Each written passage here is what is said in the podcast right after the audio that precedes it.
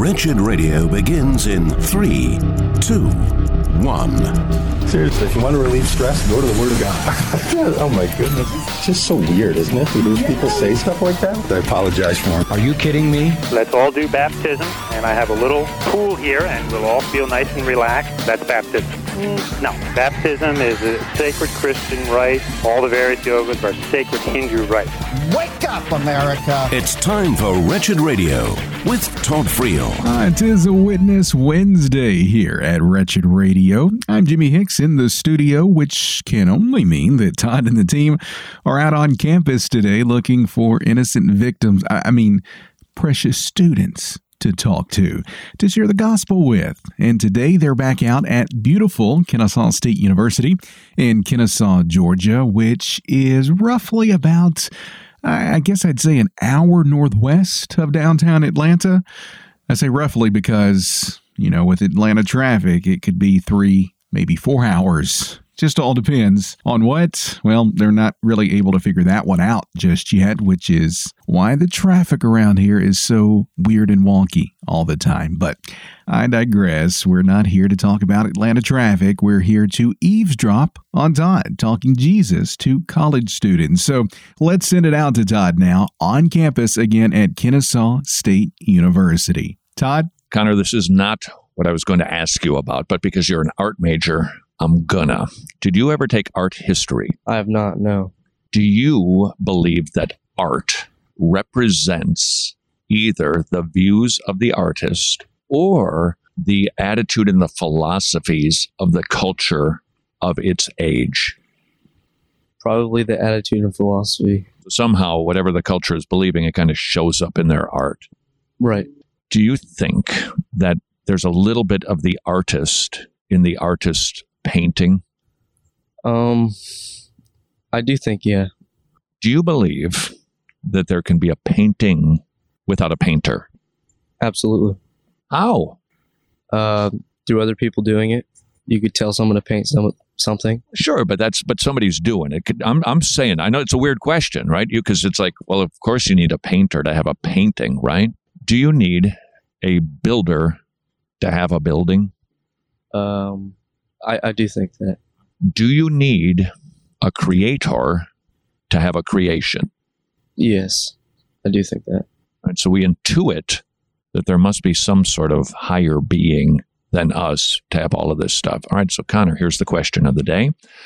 It's also the question du jour. Who do you think that creator is? Um, I mean, I'm Christian, so God. Then God is the creator. All right.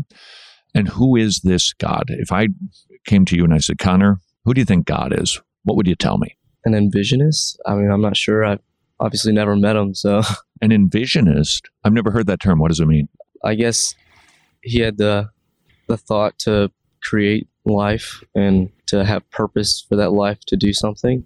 We might not know it, but I still think there's that purpose. There's a reason for all of this. Right. But you don't know for sure what it is. No. Um, you know what? I think I would argue that statement. Do you mind if I do that for a second? That's fine. I'm a I'm a Christian, and and the Bible says that God has works that He has prepared for you to do. Specifically, it says God has prepared works for you to step into. The question, of course, is what are those works? The chief end of man is to glorify God and enjoy Him forever.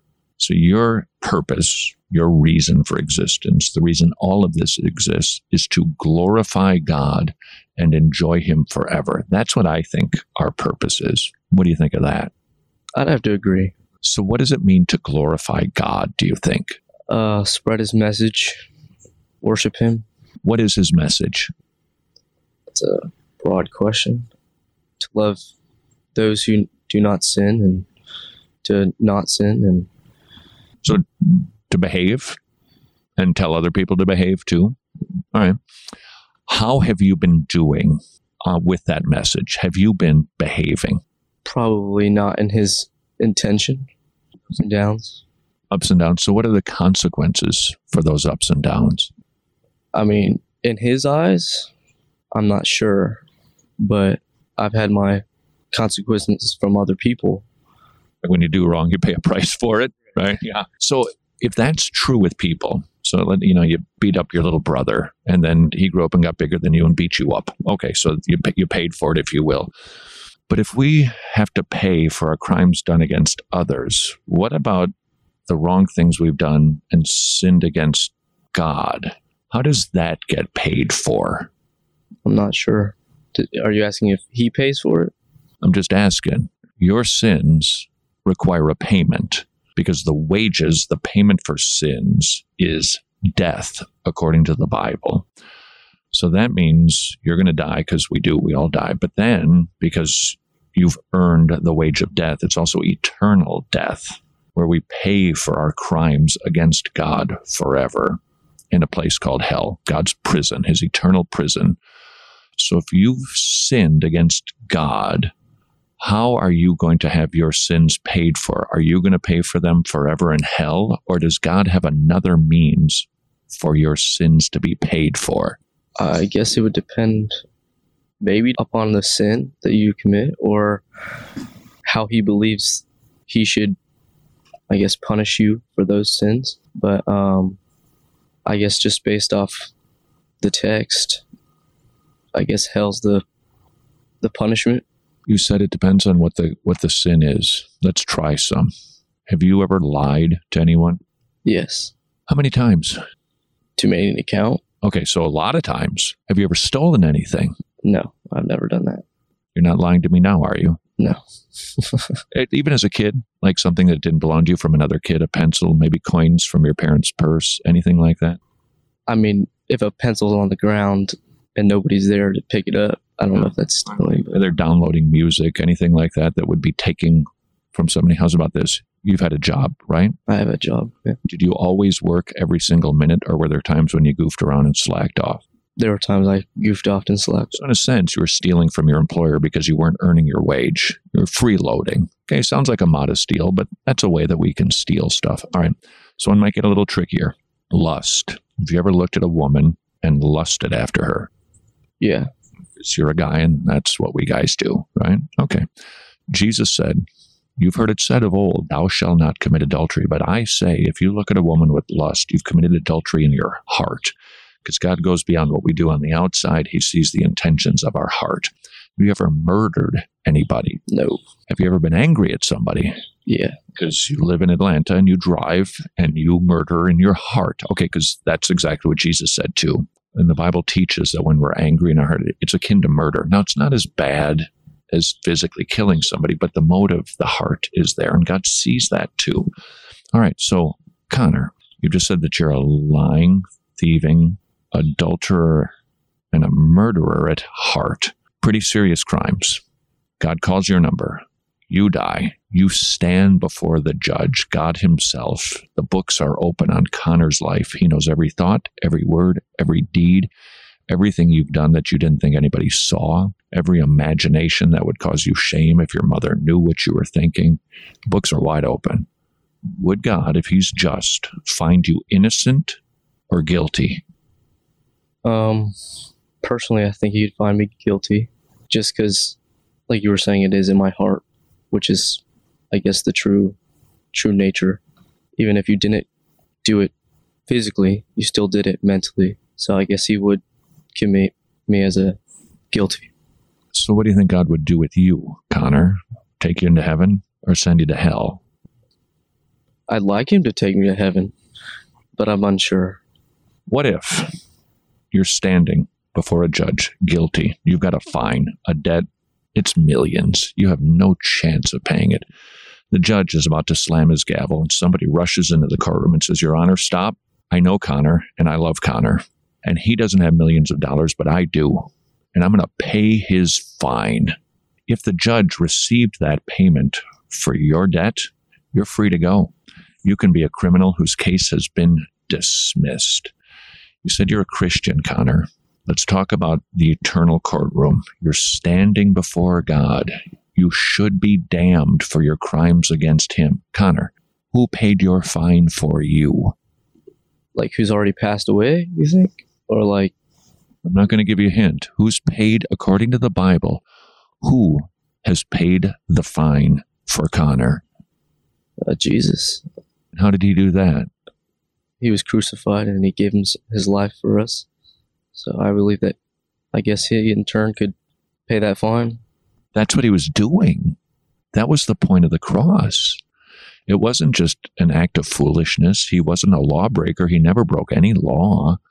He went to the cross on purpose as an innocent man who never sinned on behalf of sinners because there was something judicial, something very legal that was taking place 2,000 years ago. God the Father was pouring out the wrath that you deserve on his own son to pay your fine so that your court case could be dismissed, so that God could see you as a forgiven criminal. That is who paid your fine for you according to Christianity. So you don't have to go to hell. Your court case can be forgiven. But there's another there's an, another addition to this that's important. Okay, stop. Hang tight just a second. We'll get back to Todd and his gospel presentation to Connor just as quickly as we possibly can. We just have to take this really quick break and we will return to Todd and Connor at Kennesaw State University. It's a Witness Wednesday here on Wretched Radio. Just when you think that this organization can't be any more fine, the Masters Academy International, this is a ministry worthy of your consideration and support. Training indigenous pastors now in 17 nations around the globe to efficiently equip men who speak the language, know their communities, know the culture, to rightly divide the word of truth and fill empty pulpits. It is brilliant, it is wise, and it is efficient. Please consider supporting the Masters Academy International, wretched.org slash pastor. But if that doesn't persuade you, they're dedicating a week of prayer and they're inviting you to join them in praying for indigenous pastors who are under a great deal of pressure and even threats. Please give your consideration to the Masters Academy International at wretched.org slash pastor. How would you like to be considered the second smartest person on the planet behind this guy? It was a, it was a, it was it was Okay, maybe that was a bad example, but what I'm trying to say is becoming an ongoing monthly gospel partner is one of the wisest decisions you'll ever make. Gospel Partners Media is a 501c3 nonprofit, meaning all financial gifts are tax deductible. But other than that, why should you consider becoming an ongoing monthly gospel partner? Simple, because it's your gifts that help us create compelling gospel centered content that reach millions of people all over the world. And we're members in good standing with the ECFA, the financial accountability folks who audit our books yearly to keep us transparent and accountable to our gospel partners. And 83% of every dollar you give goes directly to ministry. So, would you prayerfully consider partnering with us at Gospel Partners Media? Just visit wretched.org slash donate to get complete details. We think it's one of the wisest investments you can make. Wretched.org slash donate.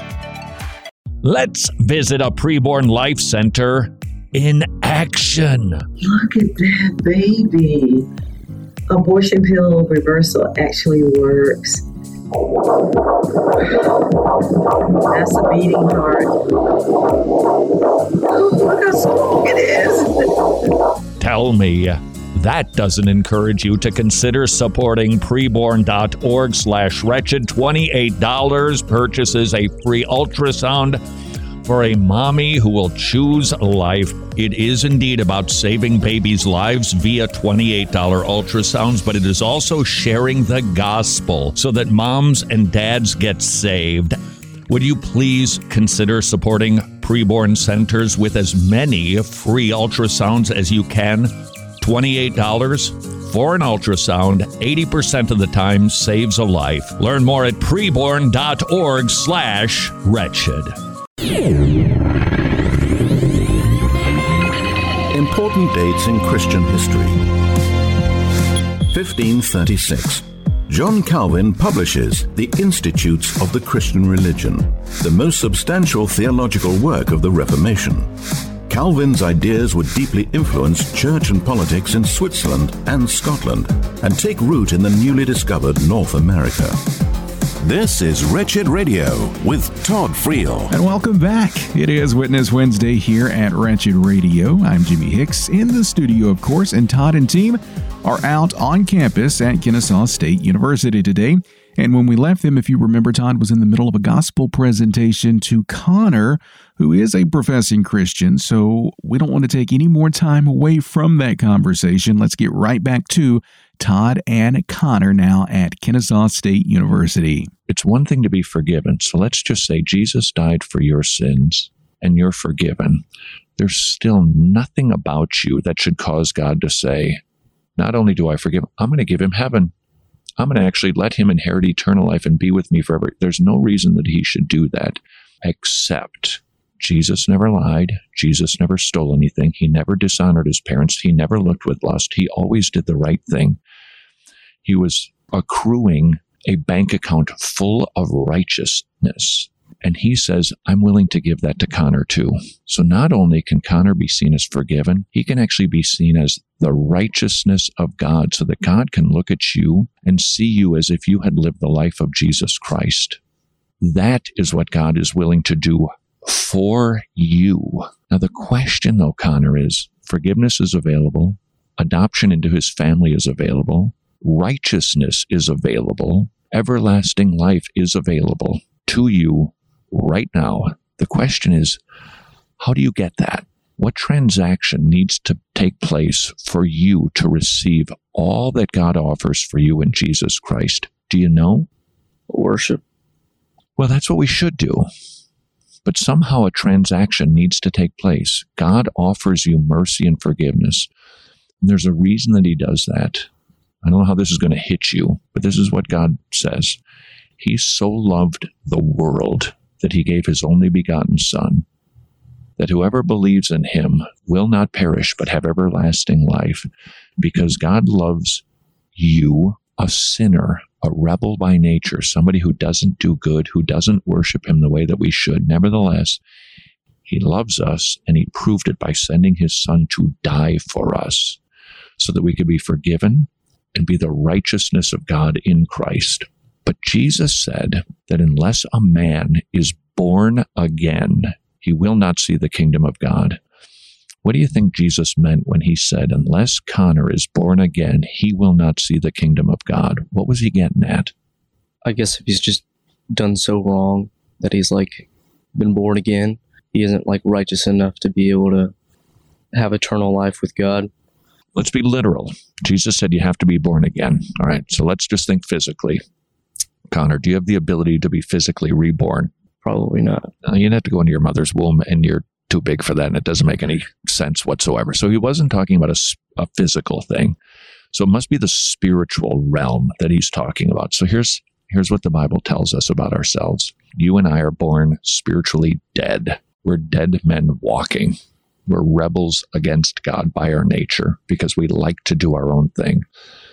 God has to make us spiritually alive. And here's how that, that transaction works you come to the recognition that you are a dead man. You come to the recognition that you have been living for all the wrong things, that you have not been living for the one who made you, that you've been living for yourself, and you've been breaking his laws knowingly because you've got a conscience, and that you justly deserve temporal and eternal punishment. But you learn that Jesus Christ died in your place, and you realize I don't want my lifestyle. I don't want my way of living. I don't want the sins. I don't want the lust. I don't want the pornography. I don't want the dirty deeds. I want none of that. I want the one who died for me. God says when you come to the end of yourself, you die to self. He'll make you born again. He'll give you everlasting life. He'll make you a new creature. He'll give you a new heart with new desires, new affections. And he will adopt you into his family when you repent you turn from your sins and you put your trust in Jesus Christ. Think of it like this. A man comes home from work, gets out of his car, he's got a bag of groceries, and he's got his backpack, and he's carrying them into the house. And his kids that he just adores come bursting out of the door, yelling, Daddy, Daddy. What's that man going to do? He's not going to hold on to his stuff. As important as the groceries and his bag of work is, it's not nearly as valuable as his kids, so he drops it to embrace the better thing. That's what repentance is. The sins that you currently love, because we all have sins we love, just done with them. I want God. That's what it means to turn from your sins and to put your trust in Jesus Christ, not to earn forgiveness, but because forgiveness has been totally and completely earned for you. And that way, when you step into eternity and God says to you, inherit the kingdom prepared for you, it is totally based on His credit, totally based on everything that He's done, not yours, because it is a gift from God, not of works, so that no man can boast. Connor, here's the big question. I'm a total stranger, man, and you let me invade your world and share this with you. Is what I just said to you true or a lie? Um, I mean, it's the truth in your eyes, or in God's eyes, or whoever believes that's the truth. Nope. Nope. I believe this is a yellow elephant. I'm wrong. My belief doesn't make it so. Jesus didn't exist because I think he existed. Jesus didn't die on a cross because I believe that he did. He either did or he didn't. When he said, I am the way, the truth, and the life. Nobody comes to the Father but through me. That's either true or false. You don't have an easy out on this deal. You can't say, well, it's just my belief. Mm-mm. I made a claim. I made what I, I think is a factual statement or a falsified statement. And my belief or your lack thereof doesn't make it true or false. The question is, was Jesus lying when he said, I am the way, the truth, and the life? That's the question for you today. I don't think he was lying. Then he's your God, and he commands you this day to repent and put your trust in him, to be forgiven of your sins, and to inherit eternal life. That is his command, and it's his gracious offer. He says, If you do that, I will not cast you out. I will forgive you, adopt you. I will hold you in my hand, and I will never let you go. When you die, I will take you to heaven because I'm the God who loves you and dies for sinners. So, Connor, we said when we started that you're a Christian, but Jesus said in order to actually be a Christian, you must be born again. You must have died to self. Put your trust fully and totally in Him, where He is now the centerpiece of your life. Do you think this moment still that you're actually a Christian? Probably yes. Probably yes. Why do you say that? It's just, I guess, how I believe. So it's how I'm going to treat my life, worship my way. Is it possible that maybe today might be the day of salvation for you? That maybe you just didn't have all of the information needed to fully grasp the faith that you say you profess, and that maybe you do need to be born again, and that today you do need to talk to God about the state of your soul and how you've been living and how you're going to live in the future. Is it possible that maybe as I walk away that you need to actually call out to God, maybe for the first time, repenting of your sins and putting your trust in his son? Because the good news is if you do, you're saved. It's a guarantee. But don't deceive yourself because he's he's not one to be tricked. Okay, so don't be self deceived because a lot of people can be. If you don't remember when you were born again, you're not. Okay, if you, if you don't remember, you know what, I have stopped living for myself. I do love the Lord with all of my heart, soul, mind, and strength. And you probably don't, but it's so much better to come to that conclusion today and humble yourself than to face him on judgment day when he says, Depart from me, you worker of iniquity. I never knew you. You don't want to hear those words. It is final, it is sealed. You don't want to hear that. You want to hear, Come, inherit the kingdom. Well done, good and faithful servant. So, Connor, I don't know your heart. I, I don't know what's going on, but at least take some time today to think this through really carefully because God wants you to know that you're his child. He wants you to have joy. He wants you to have a cleansed conscience. He wants you to have hope. He wants you to have purpose in your life. He doesn't want you to be depressed. He doesn't want you pursuing lesser things. He wants absolutely the best for you in every regard. He's good and he's kind.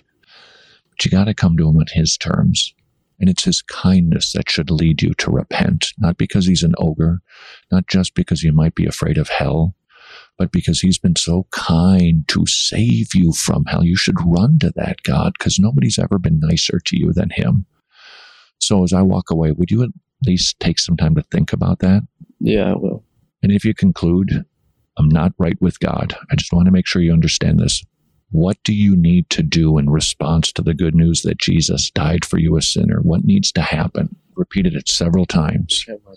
Repent and put your trust in Jesus Christ, and he'll forgive you and grant you everlasting life. All right, fair enough? So, is Connor genuinely born again? I really don't think any of us can honestly answer that question. Only God has the knowledge of Connor's salvation. But what we all can do is pray for him. Not because we think he's deceived and lying to himself, but because we really do desire for Connor to be not only truly reconciled to God, but to know for certain that he is. So let's all commit to that. Let's all commit to praying for Connor at Kennesaw State University. It is a Witness Wednesday, and this is Wretched Radio. Radio.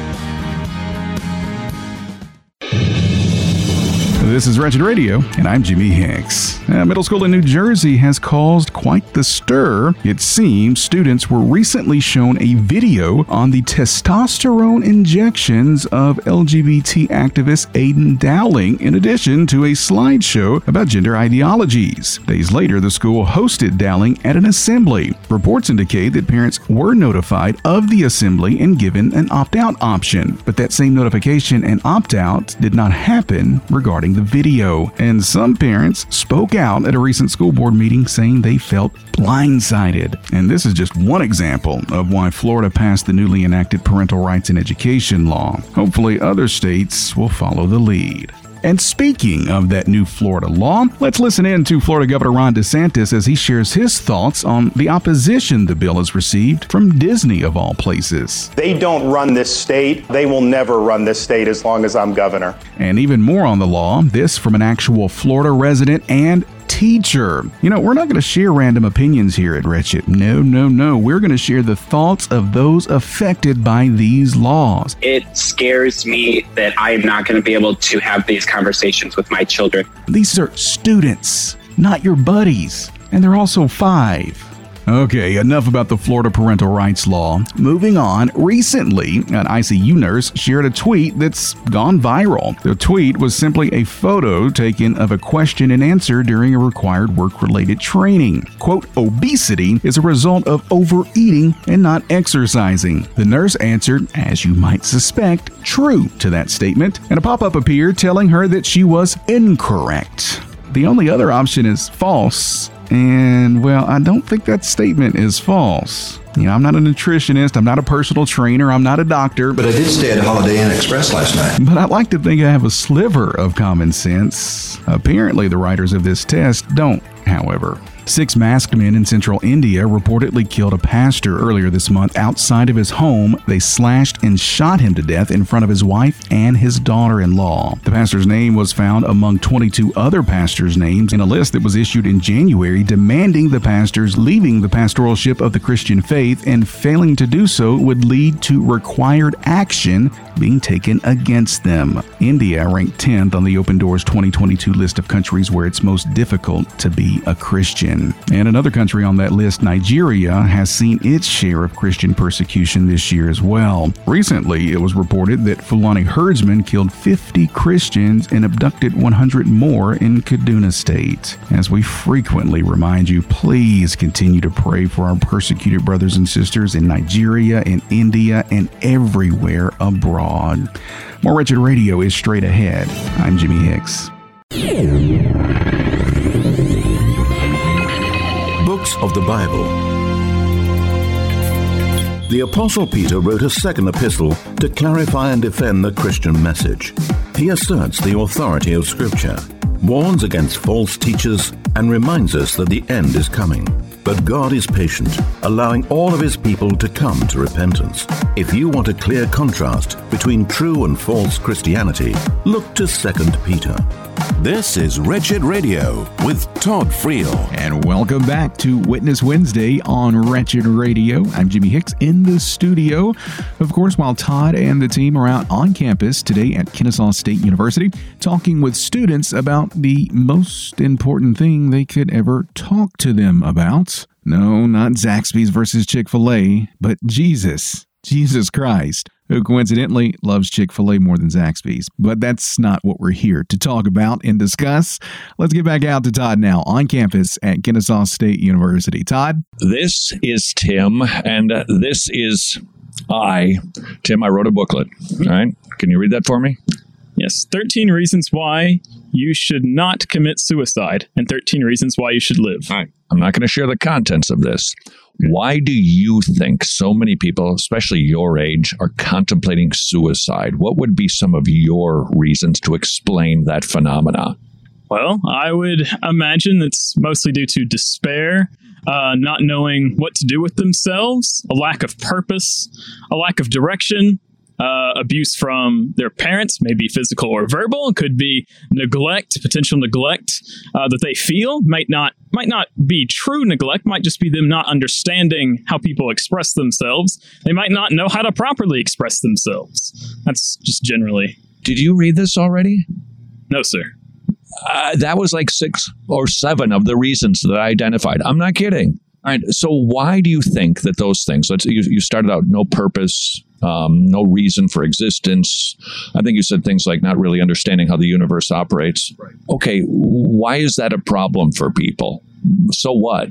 Well, I mean, it comes from a variety of factors. I mean, I I do I've read I've read um Aristotle's Politics, I've read Plato's Republic, and in those books, they actually talk about some of this stuff, the finding of your purpose and things like that. So when people don't know what their purpose is, they don't understand what they're even supposed to do. And, you know, a lot of people, my age especially, they just go to college because, well, that's what you do. You go to college. So, and when they go to college, they still don't know what they want to do. And that's why graduation year times are increasing. I mean, it's taking people longer and longer to graduate from college. I'm a three and a half year student. I mean, I'll be graduating this semester, actually. But good, Ani. All right. So then tell me, Tim from your perspective, forget Plato, forget Aristotle, what do you believe man's purpose is? Well, I am a very religious man, to be honest with you, upfront and honest with you. So I, I do believe that we are put here for a purpose to to continue on with whatever our Creator designed us for said purpose. What religion are you? I am a conservative Protestant. You're a Protestant. All right. So you believe that our purpose, in a succinct sentence, is man's chief end in life is to what? Well, man's chief purpose in life is to one, respect God and to continue on with that and show your love for God to others and to show your love for fellow man, to respect man, to help man where it is needed. I also believe that I have a responsibility to provide for my future family. And so that to me gives me purpose. Let's say I approached you, Tim, and I said, I'm wandering around. I'm, I'm on the 30 year graduation plan. I can't figure out life but you seem like a cheerful fellow. You seem like you have your act together. I would like to believe what you believe. So, in the most pithy fashion you can, tell me why you think I should become a Christian. Well, I can't really speak for you because I don't understand your journey. That is that is the the number one thing. However, I will say that I myself struggled with my faith for a long time. I was born into a very a Protestant family, but also at the same time, I didn't know what to do. I've I've very much been a very logical person for a very long time. I would have never guessed that. Yes, I know. Very shocking, I'm sure. So I was always trying to piece things together, and it just got to the point to where you can't logic God. No matter how hard you try, you can't logic God. So if you try to do this to the fullest extent, you will never reach that point. So at some point, you do have to make some leap of faith to trust in that. And your, your question was about how would you, how would I convince you and what should I do to convince you that you should become a Christian. And well, part of the reason is Christianity provides you a sense of purpose. I do believe that there is a lack of sense of purpose that is built into society as we have moved farther away from a Christian attitude. And that creates despair, that creates uh, a feeling of neglect and rejection from society because. Okay, hold on. You're, you're saying a lot. So I just, I just want to respond to a couple of things and then I'll let you progress. All right. But if I said to you, Tim, actually, I do have purpose. I believe my purpose is to walk around uh, with a cheese block on my head for the rest of my days, and it makes me feel good. I'm satisfied. I'm good to go. So I don't think I need your Christianity. How would you respond? I would respond to that by saying, I hope that you don't plan on achieving anything then. But to me, I'm I'm I'm quite content. Cheese block on my head, I'm good to go. So I've got purpose. So I don't think I need Christianity. Okay, so you got the cheese block on your head, you're good, uh, you love cheese, and you don't feel like you need anything. I believe that that will actually lead you to despair because you will not achieve anything greater than your purpose of walking around with the cheese block on your head. But I think that's a marvelous goal, and I am content. So you're content with living in a card like a like a Green Bay Packer fan. Okay, fair enough. Okay. Now let me let me back up to another thing you said. You said you don't believe that you can logic or reason your way back to God. Correct? I said you can't logic your way all the way to God. All the way to God. How's about can you logic yourself all the way to a God? You can, of course, logic your way to a God that is not the God that I believe in. Yes.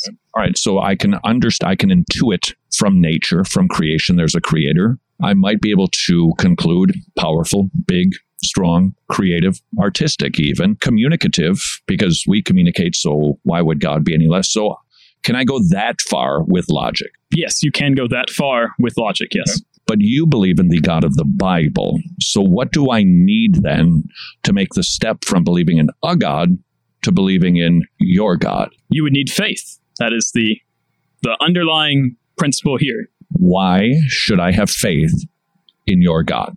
You should have faith in my God because he will provide you a sense of purpose and meaning into your life that is unlike no other. Um, I believe that he sets up a set of, of, frameworks for us to follow that are very important uh, to set me up for success. I have followed them, and I have to say I'm much happier now that I'm following them, and that's I, I think that's a, just a generally good thing, and we should see that in, in people. Can I tip my hand right now? I'm going to share some some information about me that you don't currently know. Okay, here it is. I'm a Christian. Okay, so I don't disagree with anything you said to me, Tim. But here's what I am curious about, though. You left out the centerpiece, the core of the Christian faith. Can you tell me what that is? You mentioned a framework. I agree. Christianity is the right framework. Purpose, no question about it. It gives you the most transcendent purpose for living.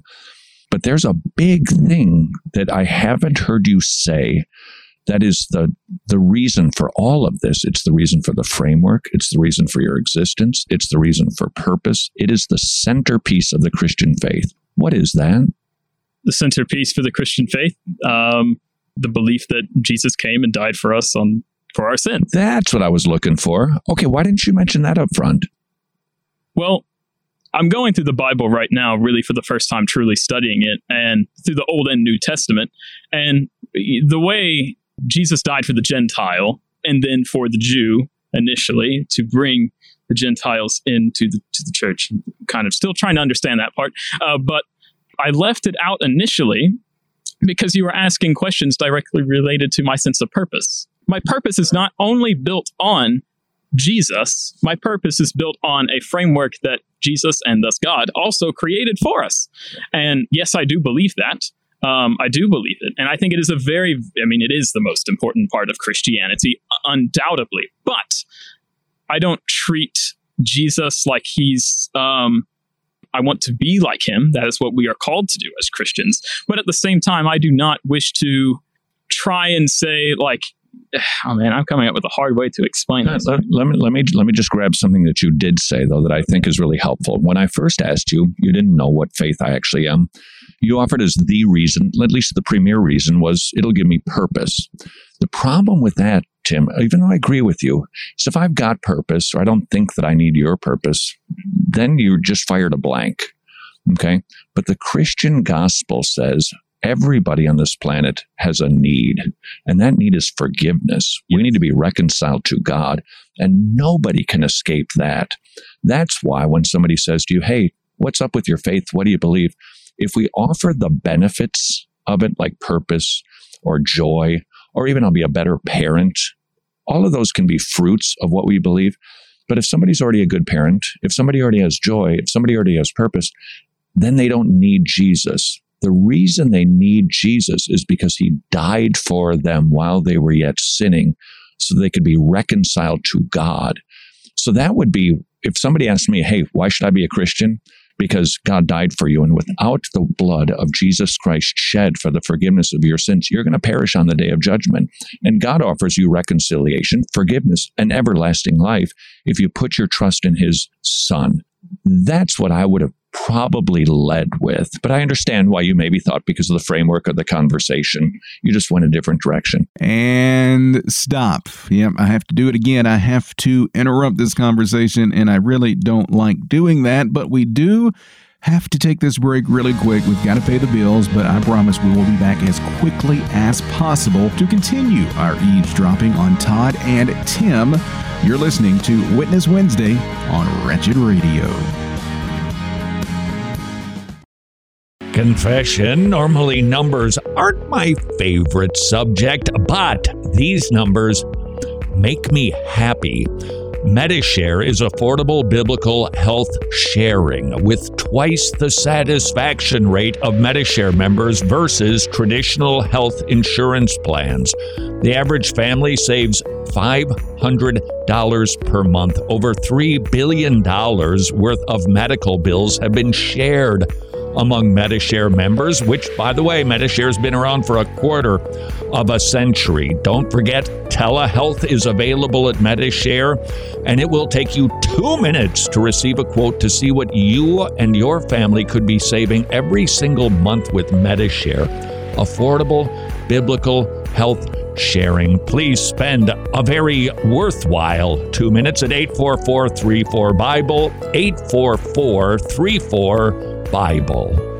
Hey, thank you so much for being here today at Wretched Radio. If you didn't listen, we'd be doing this to now, I'm not exactly sure why we'd be doing it, but by the grace of God, you are listening. You choose to tune in here every day, and for that, we are thankful. And we'd also be grateful if you would prayerfully consider joining our mission in reaching millions around the world with the gospel of our Lord Jesus Christ. We also strive to equip people to preach the gospel and to help strengthen the local church. You can join our efforts by becoming a monthly gospel partner. Wretched will always honor your generosity with faithful stewardship and full accountability because we fully understand without you, there would be no us. We would be eternally grateful if you would consider partnering with us by visiting wretched.org/donate or by texting the word wretched to the number 44321.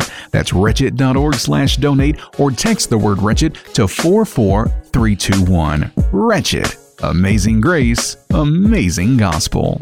Despite what all of the headlines say, there is some very good news happening around the globe. Jesus is still fulfilling his promise to build his church.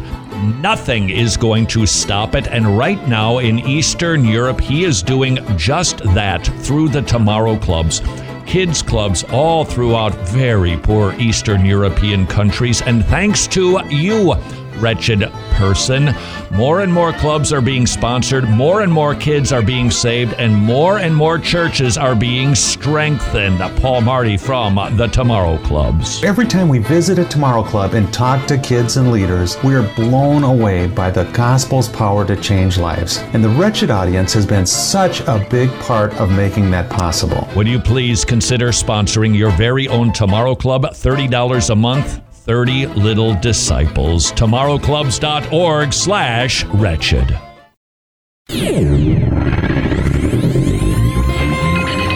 Attributes of God. Aseity is the word for God's self existence. Nobody made God. God is the unmoved mover who causes all other things to be. All things depend on God for their continued existence. God does not need His creation. He chose to create us to glorify Him and enjoy Him forever. This is Wretched Radio with Todd Friel. We are back to Witness Wednesday here at Wretched Radio. See, I kept my promise. I promised we would be back as quickly as possible, and we are here as quickly as we possibly could return. But we do need to get back out on campus to Kennesaw State University to Todd because when we last left him, he was talking with Tim, a Christian about purpose, about his faith, and about the gospel. So let's get back to their chat now. I am intrigued by something you said. You're reading the Old Testament and the New Testament. Got a question for you, Tim, because you're clearly a thinker. Do we see Jesus in the Old Testament? Well, that depends on how you want to define the word see, of course. But um, just like we see the acts of God in the New Testament, we see the workings of Jesus in the Old Testament. How? Because um, God lays out in the Old Testament that you are, He lays out the Ten Commandments or some form of law for the Jews to follow. And the Jews, of course, do not fulfill the law, they break the law. Part of that leads to the coming of Jesus, coming of Jesus. So I would say that you see Jesus in the acts of forgiveness of God, because Jesus is uh, portrayed in the New Testament, at least in the, the, the first four Gospels, that Jesus is a is to come and to save humanity from their sins. So, and I believe that yes, God is a loving, forgiving, and uh, but also a wrathful God uh, whenever his his people break his. Yeah, I, I agree with you. I do think that the idea of forgiveness, specifically with blood being shed for the covering of sins. That's what the book of Numbers says. There's no forgiveness of sins without the shedding of blood. And the sacrificial system is a foreshadowing right. of Jesus Christ, the Lamb of God who takes away the sins of the world. You might dig this a lot, Tim, because you're an intellectual guy to boot. Let me take you back to the garden for a second. God creates two human beings as image bearers, male and female, created he them, given one law. Do you remember? don't eat the fruit, right? What do they do? They eat the fruit. They eat the fruit. Okay, so suddenly their eyes are open. They see that they're naked. They're ashamed. They know something is very wrong now, and they can't even be with one another naked because of the shame. So they try to cover themselves with leaves. God finds them in the garden, and he does something unique. Never has blood been shed. God kills an animal, takes the skins to cover up the people and their shame and their nakedness. It's a fuzzy picture.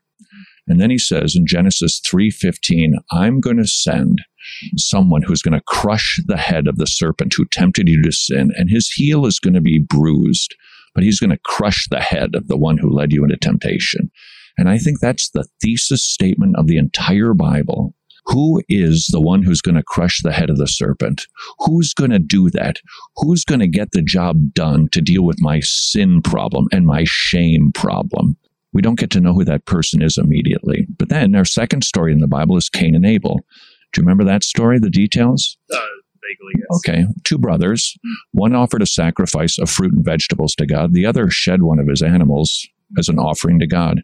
God wasn't pleased with the vegetables, he was pleased with the shed blood offering. Hmm. I'm going to fast forward you a little bit more in the book of Genesis. We see the story of a man named Abraham. He was the father of many nations. All right, but he had a son named. Do you remember his son's name? Abraham begat Isaac. All right. God promised an old man, you're going to have a baby when you get old. He delivers that son, and then God tells him a weird thing to do. Go to this mountain named Moriah, kill your kid. Right. All right. That's seemingly bizarre. So here's what we got a man with his only beloved son walks up a mountain carrying the wood of the sacrifice mm-hmm. on himself. And as the father is, is prepared to sacrifice his only beloved son, God stops him. The son had asked, Father, where's the lamb for the sacrifice? And Abraham says, God will provide. And in the thicket, God provided a ram, not a lamb. It was kind of a bit of a, a, a, a dramatic move to demonstrate God's not providing the lamb yet.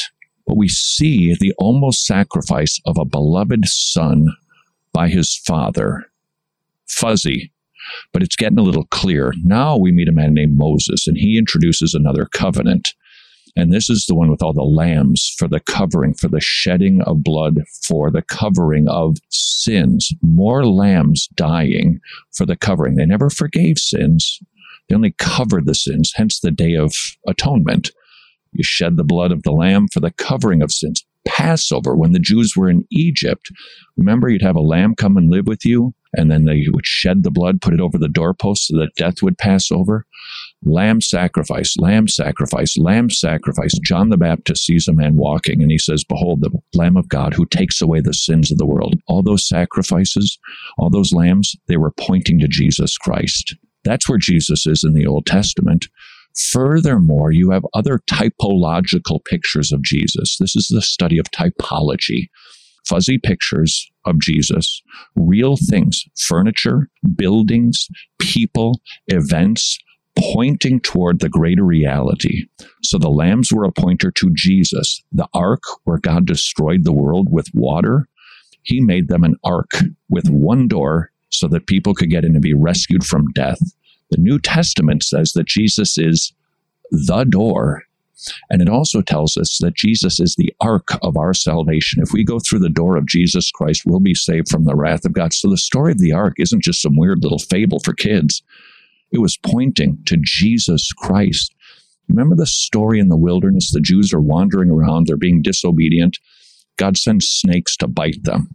It seems like kind of a weird sort of story, they cry out for mercy, and God tells Moses to build a serpent to represent the sting of death and put it up on a pole. And if people would look to that serpent, they'd live.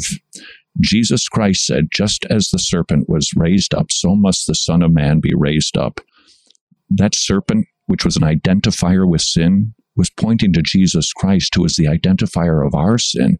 And if we'll look to him, we'll not just have physical life, but we'll have eternal life. All of these things in the Old Testament were pointing relentlessly to Jesus Christ. Jacob's ladder, Jesus is Jacob's ladder. He's the ark of our salvation, the manna in the wilderness. He's the bread of life. When the Jews were naughty, saying, "Where's the water? You sent us out here so that we could we could die." So Moses does something very dramatic. He brings God's the complaint of the people to God, and God says, Moses, I want you to set up a courtroom. Bring the people who are all guilty criminals. They're accusing me of not providing for their needs. And then Moses, you stand in front of the guilty people who are accusing me, the accusers, and you stand as judge with your staff of authority. And then God had his presence fall on a rock between the people and the judges. And God tells Moses, crack the rock with your staff. And what happens? The rock opens up and water pours out. What was going on? The accusers were actually the criminals accusing God of sinning against them. And there must be a judgment for that. And who receives the punishment for the guilty criminals? God receives the punishment for the accusers on himself. And Jesus tells us that he is the living water, that the water that flew, flowed out of the rock was Christ himself. In other words, that was a picture of the gospel, Tim, in the Old Testament, all pointing, pointing, pointing to Jesus Christ. And that alone should cause us to go, that book is supernatural, and I can believe it beyond the shadow of a doubt without any hesitation.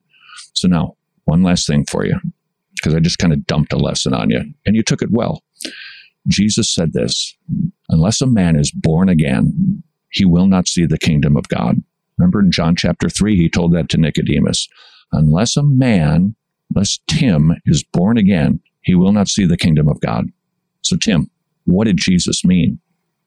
Jesus means that if you uh, believe in him and uh, essentially you when you believe in Jesus, believe that he is the Son of God, believe that he has come to, to believe that he came and died for your sins and then resurrected. If you believe in that, if you truly believe in that, then you are letting your old sinful self die and then to be resurrected in the new body or tree of Christ. Cool.